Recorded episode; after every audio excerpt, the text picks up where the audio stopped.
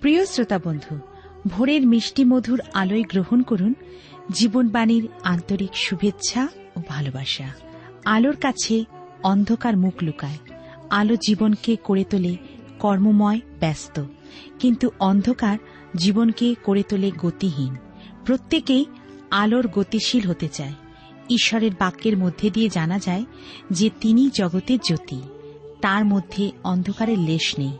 প্রিয় বন্ধু, আপনার জীবনে যদি কোনো অন্ধকার নেমে আসে এবং আপনি সেই অন্ধকারে হারিয়ে যাচ্ছেন, তাহলে হাত বাড়ান। জীবনবাণীর আলোচনার মাধ্যমে বুঝতে পারবেন ঈশ্বর আপনার দিকে হাত বাড়িয়ে রয়েছেন। ধরুন তার হাত। বেরিয়ে আসুন। আপনার জীবনে আলো প্রকাশিত হোক। সেই আলোতে আপনি কীভাবে প্রবেশ করবেন পথ দেখাবে জীবনবাণীর আলোচনা। প্রিয় শ্রোতা বন্ধু, প্রভু যীশু খ্রিস্টের মধুর নামে আপনাকে জানাই আমার আন্তরিক প্রীতি, শুভেচ্ছা ও ভালোবাসা এবং জীবনবাণী অনুষ্ঠানে সাদর অভ্যর্থনা। জীবনবাণীর ধারাবাহিক আলোচনায় আমি আপনাদের কাছে বাইবেলের পুরাতন নিয়মে প্রথম সমিয়েল থেকে আলোচনা করছি। আজকে তেইশের অধ্যায় ছয় পদ থেকে আলোচনা শুরু করব। আমরা এর আগে শুনেছি যে অহিমেলক যাজকের পুত্র অবিহাথর একমাত্র যাজক যিনি শৌলের হাত থেকে রক্ষা পেয়ে দাউদের কাছে পালিয়ে এলেন এবং আশ্রয় পেলেন, সেই অবিহতার আসার সময় একটা এফদ নিয়ে এসেছিলেন। যে কিলাবাসীরা দাউদের কাছে উপকার পেল, উদ্ধার পেল, তারাই শৌলের কাছে সংবাদ পাঠাল, দাউদ ও তার সঙ্গীরা আমাদের মধ্যে বাস করছে। এই সংবাদ পেয়ে শৌল আনন্দিত হল। শৌল মনে মনে ভাবলেন, এইবার হয়েছে কেননা কিলা একটা দুর্গনগর। প্রাচীর বেষ্টিত ও দরজা অর্গলযুক্ত, সুতরাং ঘেরাও করলে দাউদ ও সঙ্গীরা পালাবার পথ পাবে না। ঈশ্বর তাকে আমার হাতে তুলে দেবার ব্যবস্থা করেছেন। হুকুম হল, সৈন্য সাজাও, চলো কেইলা যাই। সত্যি শৌলের জ্ঞান বুদ্ধি লোপ পেয়েছিল। যিনি সদাপ্রভুর মনোনীত ব্যক্তি, সদাপ্রভুর অনুমতি ছাড়া এক পা এদিক বা ওদিক করেন না। ঈশ্বর কি তাকে শয়তানের হাতে তুলে দেবেন? দাউদের কাছে সংবাদ গেল শৌল সৈন্যবাহিনী নিয়ে কেইলা অবরোধের প্রস্তুতি নিয়েছেন। দাউদ তো একজনকেই চেনেন ও জানেন। সুতরাং সদাপ্রভুর চরণ ধরলেন।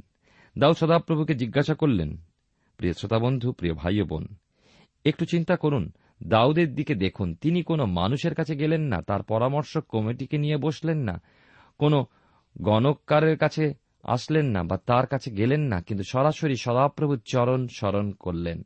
জিজ্ঞাসা করলেন, হে সদাপ্রভু, রাজা শৌল কি এই নগর উচ্ছিন্ন করবেন? কি ইলার গৃহস্থেরা কি আমাকেও আমাদের শৌলের হস্তে সমর্পণ করবে? সদাপ্রভু তোমার দাসকে বলো সদাপ্রভুর নির্দেশক্রমে দাউদ কিলার গৃহস্থদের, পলেষ্টদের হাত থেকে উদ্ধার করেছিলেন। আজ সেই কিলা গৃহস্থরা স্থির করেছে যে দাউদকে শৌলের হাতে তুলে দিয়ে প্রশংসা নেবে ও সহানুভূতি লাভ করবে। প্রিয় শ্রোতা বন্ধু, প্রিয় ভাই বোন, আমাদের জীবনের সাথে তুলনা করুন। আমরা কি এরকমই করি না যে উপকার করল, আমার বিপদ থেকে উদ্ধার করল, তাকেই বিপদে ঠেলে দিই না? বহু ক্ষেত্রে আমার জীবনের অভিজ্ঞতা তাই। আমি জানি না আপনার কথা, কিন্তু আমরা বাইবেল থেকে শিখি এবং আমাদের জীবনের অবস্থা পর্যালোচনা করি। প্রথম সমিল তার তেইশের অধ্যায় তেরো পদে দেখি যে সদাপ্রভু যখন দাউদকে উত্তর দিলেন যে কিলাবাসী গৃহস্থেরা দাউদকে রাজা শৌলের হাতে সমর্পণ করবে, দাউদ তার ছয় শত সঙ্গীকে নির্দেশ দিলেন, তোমরা এক দল রূপে নয়, কিন্তু এক এক করে নগর ত্যাগ করে যে যেদিকে পারো ছড়িয়ে পড়ো। কেমন চমৎকার চিন্তা। কিলাবাসী বুঝতেই পারল না যে দাউদ তার ছয় শত যোদ্ধা নিয়ে কিলা দুর্গ থেকে পালিয়ে গেলেন।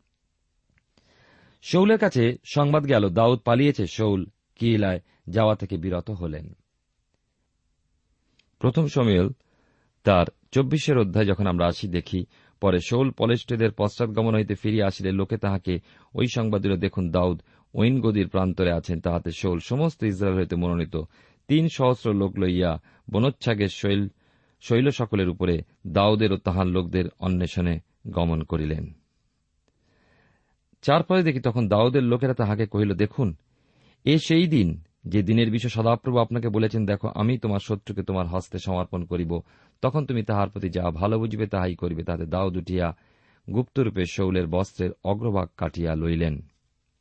দাউদ শৈলের কাছে গেলেন এবং তিনি অতি সাবধানতা অবলম্বনপূর্বক তার বস্ত্রের অগ্রভাগ কেটে নিলেন। চব্বিশ অধ্যায় পাঁচ পদে আমরা দেখি, এখন কেন দাউদ শৌলের প্রতি এইরূপ আচরণ করলেন? কেন তিনি তার বস্ত্রের অগ্রভাগ কেটে নিলেন?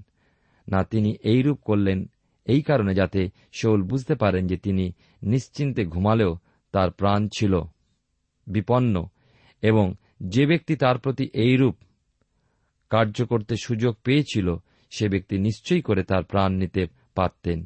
এছাড়াও আমরা এর কারণ হিসেবে বলতে পারি যে দাউদ এই কার্য করেছিলেন যাতে তিনি প্রমাণ করতে পারেন যে শৌল যাকে হত্যা করার জন্য চেষ্টা করছেন, সে তাকে হাতে পেয়েও ছেড়ে দিয়েছেন এবং তার প্রতি মমতা প্রকাশ করেছেন। ছয় পদে দেখি এখানে আমরা দেখছি যে দাউদ রাজকার্যকে এবং সেই রাজাকে সমস্ত সম্মান প্রদান করেছেন। ঈশ্বর এই বিষয়ে কি বলেন জানেন? রোমিও তার বারোর অধ্যায় উনিশ পদে প্রতিশোধ নেওয়া আমারই কর্ম, আমি প্রতিফল দেব। সেই কারণে আমাদের উচিত, আমাদের শত্রু যদি বিপন্ন হয়, তাকে আমাদের ক্ষুদিত হয়ে থাকলে খাদ্য দান করা উচিত। যদি সে পিপাসিত হয়, তবে তাকে পানীয় দান করা উচিত। কেননা, উত্তমতা দ্বারাই মন্দকে দূর করা যায়, মন্দের দ্বারা নয়। সেই কারণে আমরা এখানে দেখতে পাই যে দাউদ দুঃখিত হয়েছেন শৌলের বস্ত্র কেটে। প্রথম সামিল তার চব্বিশের অধ্যায় সাত পদে দেখি দাউদ ঈশ্বরের বাক্য। প্রাপ্ত হয়েছেন। তিনি প্রকৃতরূপে উপলব্ধি করতে পেরেছিলেন যে একজন শত্রুর প্রতি তাঁর এই কর্তব্য সমুচিত হয়নি, তাই তিনি তার সৈন্যদেরকে বারণ করেছেন এবং তিনি তাদের সেই শৌল হত্যার পরিকল্পনাকে বাস্তবায়িত হতে দেননি বা অনুমোদন করেননি। চব্বিশ আট পদে এখানে একটা বিষয় বড় বেশি লক্ষণীয়, কেননা চিন্তা করুন, দাউদ শৌলকে ব্যক্তিগতভাবে সম্মান দিতেন না। সেই দাউদি শৌলের কর্তব্যকে সম্মান দিয়েছেন আর তিনি তাকে শুধু সম্মান নয়, তার জীবন রক্ষা করেছেন। প্রথম সামিল তার চব্বিশের অধ্যায় নয় থেকে দশ পদে দেখি দাউদ এখানে শৌলকে তার আপন কার্য দ্বারা উত্তমরূপে বুঝিয়ে দিয়েছেন যে তিনি তার শত্রু হলেও সেই শত্রুর প্রতি তার কোন রকম ক্ষোভ বা প্রাণহানি করার চিন্তা নেই। তারপর আমরা দেখি যে দাউদ যখন শৌলের সম্মুখে তার আপন কথা যুক্তি, অভিজ্ঞতা দিনের প্রমাণস্বরূপ বস্ত্রখণ্ড দেখিয়েছেন, তখন শৌল তার আপন প্রাণকে আশঙ্কা থেকে মুক্ত মনে করেছেন। তাই আমরা দেখি যে তিনি দাউদের বিষয়ে তার আপন মত পরিবর্তনে উৎসাহিত হয়েছেন ও দাউদের সঙ্গে প্রতিজ্ঞা বা প্রতিশ্রুতিতে এসেছেন। তাছাড়া একমাত্র এই অংশেই আমরা দেখি যে শৌল দাউদের কাছে তার আপন কৃতজ্ঞতা চোখের জলে প্রকাশ করছেন। চব্বিশের অধ্যায় ষোলো সতেরো পদে দেখুন, উত্তমতা দ্বারা প্রকৃতরূপে একজন মন্দতা যুক্ত ব্যক্তিকে জয় করা যায় কিনা। এরপর আমরা দেখি যে শৌল দাউদের কার্য ও তার প্রতি তার মমতা বোধ দেখে আশ্চর্যান্বিত হয়েছেন ও পরিবর্তিত হয়েছেন এবং তিনি দাউদকে আশীর্বাদ করতে দাঁড়িয়েছেন। কেন লক্ষ্য করুন, তিনি কি বলছেন চব্বিশের অধ্যায় কুড়ি পদে। এর থেকে আমরা উপলব্ধি করতে পারি যে শৌল প্রকৃতরূপে উপলব্ধি করতে পেরেছিলেন দাউদ, যা বলেছেন তা সত্য এবং তার প্রাণ দাউদের হাতে যে কোনো মুহূর্তে চলে যেতে পারত। দাউদ তার প্রতি দয়া করেছেন বলেই তিনি আজ এখন বেঁচে রয়েছেন। সেই কারণে দাউদি এই মমতাবোধের কারণে তিনি উপলব্ধি করতে পেরেছেন যে দাউদ তার এই মহত্বকে প্রকাশ করেছেন। একদিন না একদিন ঠিক ঈশ্বরের সেই রাজা হবেন। ইসরায়েল জাতির উপরে। আমরা শৌলের জীবনে এখানে একটা সুন্দর আদর্শ দেখতে পাই, কেননা তিনি এখানে দাউদ সম্পর্কে এত বেশি কৃতজ্ঞ যে তিনি তা স্বীকার করতে দ্বিধা করেননি। আমরা প্রথম সম্মেল তার চব্বিশের অধ্যায় আলোচনা করছি। একুশ, বাইশ পদ লেখা আছে, অতএব এখন সদাপ্রভুর নামে আমার কাছে দিব্য করো যে তুমি আমার পরে আমার বংশ উচ্ছিন্ন করিবে না আমার পিতৃকুল হইতে আমার নাম লোপ করিবে না। তখন দাউদ শৌলের নিকটে দিব্য করিলেন, পরে শৌল বাটি চলিয়া গেলেন, কিন্তু দাউদ ও তাহার লোকেরা দুরাক্রম স্থানে উঠিয়া গেলেন। এবারে আমি আসব পঁচিশের অধ্যায়। পঁচিশের অধ্যায় এক পদে দেখি বড় সংক্ষিপ্তভাবে শাস্ত্রে সমুয়েলের মৃত্যুর কথা উল্লেখ রয়েছে। মাত্র কটি কথা পরে সমুয়েলের মৃত্যু হইল এবং সমস্ত ইসরায়েল একত্র হইয়া তাহার জন্য শোক করিল আর রামায় তাহার বাটিতে তাহার কবর ছিল। ঈশ্বরের এক মহান ব্যক্তি এই সমুয়েল। এ বিষয়ে কোনো সন্দেহ নেই। তিনি ছিলেন এক সুপরিচিত ব্যক্তি বিচার কর্তৃগণ রাজগণের মধ্যবর্তী এক সেতু হিসাবে তাকে গণ্য করা যায়। বিচার কর্তৃগণের মধ্যে সর্বাপেক্ষা শেষ জন ভাববাদীগণের সর্বাপেক্ষা প্রথমজন হিসাবে এই সমূলকে চিহ্নিত করা যায়। প্রথম সমিল তার পঁচিশের অধ্যায়। আমরা দুই তিন পদে দেখি যে মানুষ যত মহান হয়ে উঠবে, তাকে মানুষ ততই ভুলে বুঝবে। আর এই প্রতিবন্ধকতা সরিয়ে তাকে মহান হয়ে উঠতে হয়। প্রতিবন্ধকতাকে জয় করে এগিয়ে যাওয়াই মহানতার পরিচয়। দাউদের জীবনে এমনই ঘটেছিল, তিনি মহান হয়ে উঠেছিলেন, তাকে মানুষ ভুল বুঝিয়েছিল তিনি সহ্য করলেন ও জয়প্রাপ্ত হলেন, জগৎ তাকে জানল না, তার মহানতার বিষয়ে পরিচিত হল না। এও দাউদের প্রতি যেন এক অবিচার বলে আমাদের মনে হবে। কিন্তু আমরা জানি মহানতার পশ্চাতে এই পদক্ষেপই রয়ে গিয়েছে। অনেকের প্রশ্ন, দাউদের এই মহানতার সঙ্গে তার কৃত যৌবনের অপরাধ প্রসঙ্গে। পবিত্র শাস্ত্রে যৌবন অবস্থায় সাধিত পাপ সত্ত্বেও দাউদকে ঈশ্বরের মনের মতো বলা হয় কেন? তার জীবনে কে শুরু হতে অনুসন্ধান করলে দেখব তিনি এক সামান্য মেষপালক। একদিন তার জীবনে এলো পরিবর্তন। ঈশ্বর তাকে উপেক্ষা করলেন না। তিনি তার অন্তর দেখলেন। দেখলেন মেষের প্রতি পালক হিসাবে তার বিশ্বস্ততা। হৃদয়ের অনুসন্ধানকারী ঈশ্বর মানুষের বাইরেটা দেখেন না। সমিয়াল কর্তৃক ঈশ্বর দাউদকে ইসরায়েলের ভবিষ্যতে রাজা হিসাবে মনোনীত করলেন। করেছিলেন অভিষেক। ইসরায়েলের সুমধুর গীতিকার দাউদ গলিয়াতকে মেরেছিলেন। রচনাও করেছিলেন সুন্দর শ্রুতিমধুর, তাৎপর্যপূর্ণ কবিতা ও গান। আপনি কি তেইশের গীতটি পড়েছেন? বিভিন্ন ভাষায় সমস্ত গীত লিখিত হয়েছে, গানও বাঁধা হয়েছে। রাজকুমারী মিকল, যিনি শৌলের কন্যা, দাউদের স্ত্রী হওয়ার মতো সৌভাগ্য তার হয়েছিল। শৌলপুত্র জোনাথনের প্রেমপূর্ণ বন্ধুত্ব হয়েছিল। রাজশাসন দাউদকে দমিয়ে ফেলতে পারল না। পর্বতে গুহায় তিনি তার দলসহ পালিয়ে পালিয়ে সময় অতিবাহিত করতেন। একটি ঘটনা উপলক্ষে তিনি উন্মাদের ন্যায় আচরণও করেছেন। পরিশেষে জিহুদার রাজা এবং তৎপরে সমগ্র ইসরায়েল জাতির রাজা হয়ে তিনি কর্তৃত্ব গ্রহণ করেছেন। পঁচিশের অধ্যায় আমরা দেখি বিশেষ করে যে দাউদ এবং বাদসেবার প্রতি বা দাউদের পাপের প্রতি দৃষ্টির পরিবর্তে লক্ষ্য করুন, এখানে ছোট্ট ঘটনাটি। এখন গলিয়াতকে হত্যা করার মতো দাউদের বীরত্ব এবং জোনাথনের সঙ্গে তার আন্তরিক সৌহার্দ্যপূর্ণ বন্ধুত্ব সম্পর্কিত বিষয়গুলো ভুলে যান। লক্ষ্য করুন শুধু এই অধ্যায়ের ছোট্ট ঘটনাটি যা দাউদের আন্তরিক মানুষকে বা তার অন্তরাত্মার নিভৃত অবস্থা থেকে তুলে ধরেছে। কেন মানুষ ছিলেন এই দাউদ? আসুন, দাউদ এবং অবিগলের ঘটনাটি আলোয় তার প্রকাশ্যে লক্ষ্য করি। আমরা দেখি কালেবের বংশধর সকল সন্তানই যে এই পুস্তকটি প্রথম সময়াল পঁচিশ হাজার দুই তিন পদে বর্ণিত নাবলের মতো ছিল, এমন নয়। নাবল কথার অর্থ মূর্খ। কেমন মূর্খতা নাবলের মধ্যে ছিল? তা আমি জানি না, কিন্তু পবিত্র বাবেল শাস্ত্রে ইয়ব তার এগারো বারো পদে পড়ি, কিন্তু নিঃস্বার মনুষ্য জ্ঞানবিহীন, সে জন্মাবধি বনগর্ধপের শাবকের তুল্য। এক মুহূর্তের জন্য নিজেদেরকে দেখিয়ে আসুন, কিছুই কি মূর্খের ন্যায় আমরা করি না? না বুঝে আমরা কতই মূর্খের কাজ করছি? নাবল মূর্খ হলেও ধনী ছিলেন। পঁচিশের চার পাঁচ পদে দেখি দাউদ নাবলের সম্পদের রক্ষক এবং দাউদের কাছে তার মেষপালক। কর্মিলে কার্যরত ছিল দাউদের। দাউদের যে সৈন্যদল ছিল দাউদ পারতেন নাবলের মেষগণকে আহারার্থে গ্রহণ করতে। তিনি ইচ্ছা করলেই সেই মেষদের লুট করতে পারতেন, কিন্তু দাউদ তা কোনো মুহূর্তের জন্যই করেননি। এখন দাউদের প্রান্তরে খাদ্যের প্রয়োজন হওয়ায় দাউদ তার দশজন যুবককে নাবলের কাছে প্রেরণ করলেন। প্রথম সমিল তার পঁচিশ ছয় থেকে আট পদে দেখি দাউদ নাবলকে ওই যুবকদের মাধ্যমে অভিবাদন জানিয়ে তার মেষপালকদের প্রতি তাঁর সদাচরণ ও বিশ্বাসতার পরিচয় প্রকাশ পাঠালেন, সাহায্য প্রার্থনা করলেন। নয় দশ পদে পাই নাবল দাউদের ওই যুবকদের অভিবাদন শুনে এবং ওই দান, সাহায্য প্রার্থনা শুনে দাউদের বিষয়ে সম্মান প্রদর্শন না করে বরং আরও তুচ্ছ তাচ্ছিল্য করেছিল। পঁচিশের অধ্যায় এগারো বারো পদে দেখি নাবলের এই রূঢ় ব্যবহার প্রযুক্ত দাউদ সেদিন প্রধান্বিত হয়ে উঠেছিলেন। তেরো চোদ্দ পদে পাই সৈন্য বা আপন লোকসহ তিনি নাবলের বিদ্রোহার্থে সজ্জিত হয়ে উঠলেন, কিন্তু নাবলের যে লোকেরা দাউদের কাছে কার্যরত ছিল তাদের অর্থাৎ ওই যুবকদের একজন নাবলের স্ত্রীর কাছে সমস্ত ব্যাপার বুঝিয়ে বলল জানাল নাবল দাউদের প্রতি তাচ্ছিল্য প্রকাশ করে মূর্খের কর্ম করেছে, কারণ এই তুচ্ছতা প্রকাশিত অমঙ্গল উপস্থিত হতে পারে। অথচ দাউদের সন্নিধানে নাবলে যে সমস্ত মেষপালক, যুবকগণ কার্যরত ছিল, তারা কোন রকমই কখনও ক্ষতিগ্রস্ত হয়নি। পনেরো থেকে আঠেরো পদে পাই যুবকের মুখে সমস্ত ঘটনা শুনে বুদ্ধিমতী অবিগল বুঝতে পেরেছিলেন যে কি ভয়ঙ্কর ঘটনা ঘটতে চলেছে। আর উনিশ থেকে কুড়ি পদে পাই যে স্বামী মূর্খ, জ্ঞানহীন, ক্রোধী হলেও অবিগল তার স্বামীকে অবশ্যই প্রেম করতে সেজন্য দাউদের হস্ত হতে নাবলকে রক্ষা করণার্থে নাবলকে না বলে খাদ্য সামগ্রী ও চাকর বাকর সহ দাউদের উদ্দেশ্যে তার সঙ্গে সাক্ষাৎ করণার্থে চলেছিলেন। একুশ থেকে চব্বিশ পদে পাই।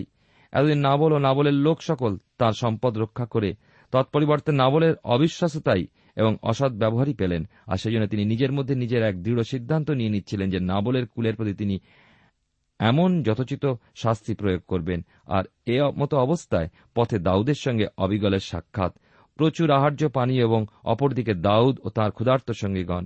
এই প্রথম সুন্দরী অবিগলের সম্মুখবর্তী হলেন দাউদ। দাউদ যিনি ঈশ্বরের অভিষেক প্রাপ্ত ব্যক্তি, তিনি এক সম্ভ্রান্ত রূপবতী স্ত্রীলোকের সম্মুখবর্তী হয়েছেন। গর্ধপের উপরেতে স্ত্রীলোকটি নামলেন ও ভূমিতে ধুলোর উপরে অবনত হয়ে দাউদকে অভিবাদন জানালেন, পরিচয় দিলেন নিজের না বলে স্ত্রী হিসাবে।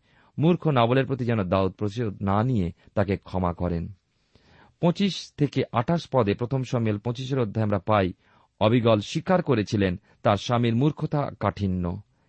উনত্রিশ পদে পাই, যদিও অবিগলের কথাতে শৌলের নামোল্লেখ পাওয়া যায় না, তবু বোঝা যায় শৌলের কথাই তিনি বলতে চেয়েছেন, কারণ তিনি বলেছেন, মনুষ্য উঠিয়া আপনার তাড়না ও প্রাণনাশের চেষ্টা করিলেও আপনার ঈশ্বর সদাপ্রভুর কাছে আমার প্রভুর প্রাণ জীবন বোচকাতে বদ্ধ থাকিবে। প্রিয় শ্রোতা বন্ধু খ্রিস্ট বিশ্বাসীর জীবন এমন অবস্থাতেই থাকা উচিত। খ্রিস্টকে যোহন তার প্রথম পত্রে অনন্ত জীবন বলে অভিহিত করেছেন। তাই প্রথম জীবন একের অধ্যায় দুই পদে পড়ি আর সেই জীবন প্রকাশিত হইলেন এবং আমরা দেখিয়াছি ও সাক্ষ্য দিতেছি এবং যিনি পিতার কাছে ছিলেন ও আমাদের কাছে প্রকাশিত হইলেন, সেই অনন্ত জীবন স্বরূপের সংবাদ তোমাদিকে দিতেছি। প্রভু যীশু খ্রিস্টকে ত্রাণকর্তারূপে বিশ্বাসে গ্রহণ ও স্বীকারপূর্বক সেই বিশ্বাস ও নির্ভরতা থেকে আমরা তার দেহেতে পরিণত হই। করিন্থদের প্রতি প্রথম পত্রে প্রেরিত পোল বলেছেন, বারো অধ্যায় তার পদে ফলত আমরা কি জিহুদি, কি গ্রিক, কি দাস, কি স্বাধীন, সকলেই এক দেহ হইবার জন্য একই আত্মাতে বাপ্তাজিত হইয়াছি এবং সকলেই এক আত্মা হইতে পাইত হইয়াছি। তিরিশ থেকে একত্রিশ পদে দেখি অবিগল যেন এই কথাও স্মরণ করিয়ে দিলেন যে দাউদ রাজা হতে চলেছেন, ঈশ্বর তাকে সেই অধ্যক্ষ পদে নিযুক্ত করবেন। বত্রিশ থেকে পঁয়ত্রিশ পদে পাই দাউদের জীবনকে কোনো এক দুঃখ ও খেদজনক কার্যসাধন হতে অবিগলের জ্ঞান ও বুদ্ধিযুক্ত কথাও ব্যবহারে নিবৃত্ত করেছিল। অবিগলের এই সদাচরণ দাউদের সন্তোষজনক হয়ে দাঁড়াল। ফলে দাউদ তা স্বীকার করতে দ্বিধা করলেন না। ছত্রিশ থেকে আটত্রিশ পদে পাই দাউদকে ঈশ্বর নাবলের রক্তপাতের অপরাধী হতে দিলেন না। আমরা দেখি সেই রাত্রে নাবলের গৃহে বিশাল ভোজের আয়োজন হয়েছিল, আর অবিগল সমস্ত সংবাদ নিয়ে এলেন নাবলের কাছে, কিন্তু নাবলের মত্তাবস্থা তার শোনার উপযুক্ত ছিল না। একজন যজ্ঞাশ্রীর ন্যায় অবিগল সেই রাত্রে ক্ষান্ত রইলেন। পরদিন প্রাতে নাবলের স্বাভাবিক অবস্থা ফিরে এলে অবিগল সমস্ত ঘটনা বিবৃত করলেন এবং নাবল গম্ভীর হয়ে গেলেন। দাউদের হস্তকে নাবলবদের দ্বারা ঈশ্বর কলঙ্কিত করলেন না বটে, কিন্তু নাবলের পার্থিব জীবন অবসানকেও ঈশ্বর নিবৃত্ত করলেন না। তাই প্রায় দশ দিন পরে নাবল মারা যায়।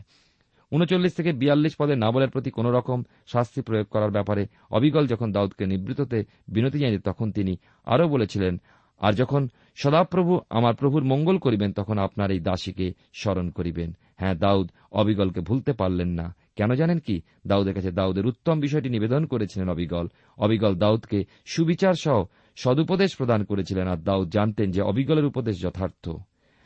আমরা দেখতে পাই তেতাল্লিশ থেকে চুয়াল্লিশ পদে দাউদের জীবনে ছিল অনেক ওঠাপড়া।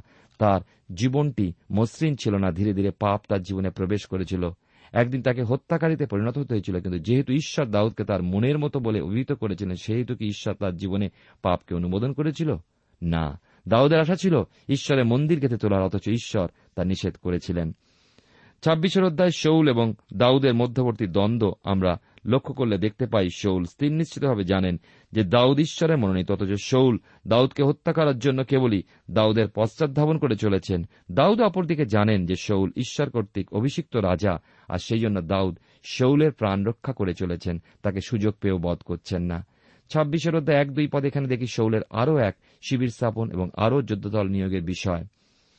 পাঁচ পদে পাই দাউদ এমন একটা অবস্থায় থাকতেন যেখান থেকে শৌল ও তার অনুচরদের পরিষ্কারভাবে দাউদ দেখতে পেতেন, অথচ নিজে এবং নিজের অনুচরগণ থাকতেন এক লুক্কায়িত স্থানে। প্রান্তরে প্রান্তরে গুহায় গুহায় তার গতিবিধি ছিল অবাধ। শৌলের কাছে যা ছিল নিতান্তই অপরিচিত। ছয় সাত পদে পায় দাউদ ও অবিষয় শৌলের শিবিরে প্রবেশ করলেন এবং চারিদিকে দেখলেন শৌল তার লোকদের দ্বারা পরিবেষ্টিত হয়ে পরীক্ষার মধ্যে নিদ্রিত অবস্থায় ছিলেন। দাউদের আহ্বানে শত্রুপক্ষের মধ্যে উপস্থিত হতে অবিষয় দ্বিধা না করে পরিষ্কার বলেছিলেন, আমি আপনার সঙ্গে যাইব। দাউদের অনুচরগণ দাউদের সঙ্গে এবং দাউদের জন্য সর্বদা মরতে প্রস্তুত ইচ্ছুক ছিলেন। আট নয় পদে পাই অবিষয় এই শত্রু নিধনের সুবর্ণ সুযোগের সদ্ব্যবহারে অবহেলা করতে ইচ্ছুক হলেন না। তিনি শুধুমাত্র দাউদের একটি অনুমতির অপেক্ষা করেছিলেন। আরও একবার দাউদ চৌলকে বধ করে মুক্তিপ্রাপ্তির সুযোগ পেলেন, কিন্তু ঈশ্বরের মনোনীত ব্যক্তি দাউদ এবারেও সেই সুযোগকে ছেড়ে দিলেন। দশ থেকে বারো পদে পাই এবারও শৌল সম্পর্কে দাউদের ধারণা, দাউদ সঙ্গীতে জানালেন সদাপ্রবি তাকে আঘাত করবেন। ঈশ্বর নিরূপিত সময়, ব্যতি রেখে শৌলের পার্থিব দিন শেষ হতে পারে না। ছাব্বিশের অধ্যায় প্রথম সমিল, তার তেরো পরে দেখি দাউদ কিন্তু নিজের লোকদের মধ্যে ফিরে গেলেন না, কিন্তু ওই বস্তুগুলো সহ তিনি চলে এলেন। শৌলের শিবিরে অন্য পারে পর্বতের এক শৃঙ্গে দাঁড়ালেন, যেখানে ওদের শত্রুপক্ষে কেউ তার পশ্চাৎ ধাবন করলেও তিনি খুব সহজেই পালিয়ে যেতে পারবেন। শৌলতে দাউদের এখানে ব্যবধান অনেকখানি। চোদ্দ থেকে সতেরো পদে পাই সেই দূরত্বতে দাউদ সজরে অবনেরকে বললেন, ডেকে, যে অবনের, যেন তার প্রভু শৌলে যথাযথ সুরক্ষার ভার বহন করেন। অবনেরকে দাউদ তিরস্কার করে স্মরণ করাতে ভুললেন না। দাউদের হস্তে শৌলের জীবন শেষ হয়ে যেতে পারত। দাউদ নিজের পরিচয় যদিও প্রথমে দিলেন না, দাউদের কথাও সতর্কীকরণের মাধ্যমে শৌলের বুঝতে কষ্ট হল না যে এ ছিল দাউদের কণ্ঠস্বর। আঠারো থেকে কুড়ি পদে পাই শৌল দাউদের কণ্ঠস্বর চিনে যখন জানতে চাইলেন হে আমার বৎস দাউদ, এ কি তোমার স্বর? দাউদ স্বীকার করলেন যে হ্যাঁ তারই কণ্ঠস্বর তিনি জানতে সাহসী হলেন শৌলের কাছে। নিরাপদ হওয়া সত্ত্বেও তার পশ্চাতে রাজা শৌল কেন ছুটে চলেছেন? তিনি স্বীকার করেছেন, এই যদি ঈশ্বরের অনুমোদন হয়ে থাকে তবে শৌল অবশ্যই দাউদকে বধ করুন এবং ঈশ্বরের চরণে বলি উৎসর্গীকরণ রূপে দাউদের মাধ্যমে ঈশ্বরকে পরিতৃপ্ত করুন শৌল। কিন্তু যদি ঈশ্বরের অভিপ্রায় না হয়, অর্থাৎ দাউদের প্রতি শৌলের শত্রুতা যদি কোনো মানুষের দ্বারা উত্তেজনা প্রসূত হয়ে থাকে, তবে যে সমস্ত মানুষের দ্বারা শৌল দাউদের বিরোধিতা করতে প্রবৃত্ত হয়েছেন, তারা ঈশ্বরতে বিচার দণ্ড ভোগ করবে। একুশ থেকে পঁচিশ পদে পাই দাউদ তার মহানুভবতার দ্বারা শত্রু শৌলের মনে ক্ষণিকের জন্য চেতনা প্রদান করতে সমর্থ হয়েছিলেন। আমরা দেখি বিশেষ করে ঈশ্বরে গৌরব করি যে রাজা দাউদ ঈশ্বর মনোনীত ছিলেন এবং কত দয়ালু ছিলেন আমরা দেখতে পাই। প্রিয় শ্রোতা বন্ধু, প্রিয় ভাই বোন, আমরা এখন সাতাশের অধ্যায় আসব। সাতাশের অধ্যায় এক পদে দেখি শুধু প্রান্তর প্রান্তরে মরুভূমিতে মঙ্গল পর্বতে পর্বতে দাউদ এবং তার সঙ্গীগণ পালিয়ে বেড়াতে লাগলেন। আর আমরা দেখতে পাই শুধুই দৌড়ে দৌড়ে লুকিয়ে বেড়াতে লাগলেন। এমন অবস্থা স্বভাবতে দাউদের মনে। এই চিন্তা আসা স্বাভাবিক যে এর মধ্যে কোনো একদিন শৌলের রাস্তে বিনষ্ট হতে হবে। ইসরায়েলের অঞ্চলে তিনি কতদিন নিরুদ্বিগ্ন জীবনযাপন করবে না। স্বভাবতই আত্মিক জীবনেও এক উচ্চ মার্গের বিশ্বাস হতে পথচ্যুতি ঘটবার সম্ভাবনা। আক্ষরিকভাবে যা জীবনে ঘটে চলে, তার পরিপ্রেক্ষিতে আত্মিক অবস্থা পর্যালোচনা করে দেখা প্রয়োজন। ঈশ্বরের সাধু ব্যক্তিগণের জীবনে এমন অবস্থা পরিস্থিতিগুলো এসে থাকে, তাদের আত্মিক পতন আসে কিনা, তার স্থির অবিচল থাকে কিনা, প্রভুর পথে এ হল তার পরীক্ষার সময়। এখানে রয়েছে আপনারও আমার জন্য এক নীতিশিক্ষা হতে পারে। এই দিনগুলোর মধ্যে আপনি বিশেষ সমস্যার সম্মুখীন হয়ে চলেছেন। বা সুদীর্ঘ সময়ব্যাপী এক অন্ধকার তলভূমির মধ্যে দিয়ে আপনাকে পথ চলতে হচ্ছে আর শুধুই ভেবে চলেছেন কোনোদিন কীভাবে চলা শেষ হবে? কোনো সমাধানই যখন আপনি পাচ্ছেন না, তখন শুধু সান্ত্বনা রয়েছে এই, যে এই অন্ধকারাচ্ছন্ন তলভূমিতে এবং ক্লেশ সমস্যার মধ্যে দিয়ে আপনারই মতো আরও কিছু মানুষকে চলতে হচ্ছে। ঈশ্বরই আপনাকে বিজয় দেবেন। দুই থেকে ছয় পদে আমরা পাই সাতাশের অধ্যায় প্রথম সম্মেলে যে আমাদের ক্লেশের মুহূর্তে আমরা যতই যাতনাগ্রস্ত, ব্যথাগ্রস্ত হই না কেন, বিশ্বাসের সেই উচ্চ মার্গ হতে ঈশ্বর নির্ভরশীলতা সেই উচ্চ শৃঙ্গ হতে পথচ্যুত হওয়া আমাদের উচিত নয়। আমরা বিশেষ করে সাতাশের অধ্যায় সাত থেকে দশ পদে পাই পলেশ্বরের মধ্যে দাউদ এক বছর চার মাস অবস্থিতি করেছিলেন। এই সময়ের মধ্যে তিনি বিভিন্ন বিরোধী জাতির উপরে আক্রমণ চালাতেন, তাদের সর্বস্ব লুট করতেন এবং তাদের পুরুষ স্ত্রী সকলকেই বধ করতেন। এগারো বারো পদে পাই আখিস দাউদের উপরে অগাধ বিশ্বাসী ছিলেন। তার উপরে আকিসের নির্ভরশীলতা ও আস্থা ক্রমশ বৃদ্ধি পেতে লাগল। দাউদকে পরিত্যাগ করতে চাইলেন না। এমতো অবস্থায় একসময় পলেস্টেরা ইসরায়েলের বিরুদ্ধে যুদ্ধ ঘোষণার অভিপ্রায় আকিসের ইচ্ছা প্রকাশ করলেন দাউদের কাছে। অপরদিকে শৌল দেখা যায়, পলেস্টীয় সৈন্য সংখ্যা লক্ষ্য করে শৌল উদ্বিগ্ন হয়ে পড়েন এবং নিজের জীবন সম্পর্কে দুর্বল চিত্ত ও সন্দিহান হয়ে পড়েন। এবারে আমরা আসব আঠাশের অধ্যায়, প্রথম সমিলে আমরা দেখি যে এক ভুতুড়ে, তবে গল্প ঠিক বলব না ভুতুড়ে ঘটনা। পঁচিশের অধ্যায় আমরা শুনেছি সমীল ভাববাদের মৃত্যুর পর তার নিজ বাটিতে রামায় তাকে কবরস্থ তারপর বেশ কিছুদিন কেটে গিয়েছিল এবং ইতিমধ্যে রাজা শৌল দাউদকে বধ করার জন্য তাকে ধাওয়া করে বেড়াচ্ছিলেন। এই সময় দাউদ, শৌল রাজার জামাই দু দুবার শৌলকে হাতের মধ্যে পেয়ে ঈশ্বর অভিষিক্ত জন বলে শৌলকে বধ করেননি, যদিও শৌল দাউদের মহাশত্রু ছিলেন। আঠাশের অধ্যায় এক থেকে চার পদে আমরা জানি যে ইসরায়েলি এবং পলেষ্টদের মধ্যে চিরশত্রুতা বজায় ছিল। পাঁচ থেকে সাত পদে পাই পলেষ্টীয় সৈন্যশ্রেণী দেখে শৌল রীতিমতো ভীত হলেন এবং সদাপ্রভুর কাছে যুদ্ধ বিষয়ে জিজ্ঞাসা করলেন যাজকদের মাধ্যমে, কিন্তু তাদের প্রথা অনুযায়ী উরিম অথবা দর্শনের মধ্যে দিয়ে ঈশ্বর কোনো উত্তর দিলেন না। আর শৌল যখন দেখলেন যে সদাপ্রভু শৌলের দিক থেকে মুখ ফিরিয়েছে, তখন শৌল আত্মার প্রভাবে যুদ্ধের বিজয় জানতে চাইলেন। অর্থাৎ ঈশ্বরকে ছেড়ে শয়তানের দিকে শৌল দৃষ্টি দিলেন। শৌল তখন মরিয়া হয়ে যুদ্ধের ফল জানতে চাইছিলেন। আজকের দিনে আমরা দেখি মানুষ ভাগ্য খুবই বিশ্বাস করে, চাকরি, ব্যবসা, চাষবাস, পরীক্ষার ফল, মন্ত্রিত্ব, এমনকি খেলাধুলা, জুয়া খেলা, সবকিছুর গণনা মধ্যে জানতে চায়। শৌল তার দাসদের পাঠালেন কোন ভুতুড়িয়া স্ত্রীলোককে ডেকে আনার জন্য। আর তার দাসেরা জানাল ওই ঐন্দরে একজন ভুতুড়িয়া স্ত্রীলোক আছে। আমার মনে হয় যে ওই স্ত্রীলোকটি মায়াস্বর করতে পারত, ওই স্ত্রীলোকটি নিশ্চয়ই কিছুটা মৃত আত্মা নিয়ে চর্চা করত। আর আমরা দেখি যে আট থেকে তেরো পদে ঐন্দরে ভুতুড়িয়া স্ত্রীলোকের সংবাদ শুনে শৌল ছদ্মবেশ ধারণ করে এবং আরও দুইজন পুরুষকে সাথে নিয়ে রাতের অন্ধকারে ঐন্দরে এসে পৌঁছালেন। তাদের এই যাত্রা দুঃসাহিক অভিযান। কেন? তার কারণ? যে পথে তাদের যেতে হয়েছিল সেই পথে পাহাড়ের উপর দিয়ে এবং ওই পাহাড়ের গায়ে পলিশ স্টেশনেরা শিবির করে যুদ্ধের অপেক্ষায় ছিল। চোদ্দ পদে দেখি যে স্ত্রীলোকটি একজন বৃদ্ধকে দেখছিল। শোল বর্ণনা শুনে ধরে নিলেন যে সমিয়েল উঠে আসছেন আর তাই উবুড় হয়ে সেই অদৃশ্য আত্মার উদ্দেশ্যে প্রণাম করলেন। রাজা শৌলের জীবনে সব থেকে ভয়ঙ্কর মন্দ তা বা ঈশ্বর থেকে সরে যাওয়ার একটা বড় ছবি আমরা দেখতে পেলাম, আর ভুতুড়িয়ার কাছ থেকে তিনি সত্য জানতে চাইছেন। উনত্রিশের অধ্যায় যখন আমরা আসি, তখন দেখি প্রথমে পলেস্টেরা সুনেমে সৈন্য একত্রিত করেছিল। এবার সৈন্যদের সুনেম থেকে সরিয়ে আরও ভালো জায়গায় শিবির গড়ল আর ইসরায়েলেরা জিসরেলে উনুয়ের ধারে সৈন্য স্থাপন করল। যুদ্ধ শুরু হতে দেরি নেই। দাউদ পলেস্টীয়দের সঙ্গে এগিয়ে চলেছে, কিন্তু পলেষ্টীয় সেনাপতিরা দাউদকে পছন্দ করছিল না। আর তারা দাউদকে পছন্দ বিশ্বাস করছিল না, চাইছিল না যে দাউদ তাদের সঙ্গে যুদ্ধে যাক। তিন পরে দেখি পলেষ্টীয় সেনাপতিরা শেষ পর্যন্ত আকিসের উপরে অসন্তুষ্ট হল এবং আকিস দাউদের প্রশংসা করলেন যে এই যুবকতার সঙ্গীরা বাধ্য ভালো। প্রিয় শ্রোতা বন্ধু, প্রিয় ভাই বোন, আসুন আমরা শৌলের জীবনের পতন দেখি। সে ঈশ্বর থেকে ভুতুড়িয়া স্ত্রীলোকের কাছে গিয়ে সে যুদ্ধ করবে কিনা তা জানতে চেয়েছিল। আর পরে দেখব যে এই নির্দেশ তার জীবনে কত ভুল ছিল, শেষ পর্যন্ত তাকে মরতে হয়েছিল আত্মহত্যা করে এবং তার পুত্র জোনাথনেরও মৃত্যু হয়েছিল। ঈশ্বর আমাদেরকে সাহায্য করুন যেন আমরা আমাদের নিজেদের উপরে বা জগতের হস্তগণনা বিভিন্ন পাথর কুষ্টির উপরে নয়, কিন্তু জীবন্ত ঈশ্বর যিনি আমাদের ভবিষ্যৎ নির্ণয় করেন, তার উপর নির্ভর করি যেন তার ইচ্ছানুসার আমরা চলতে পারি। ঈশ্বর আপনার জীবনে মঙ্গল করুন। পথে আমি চলব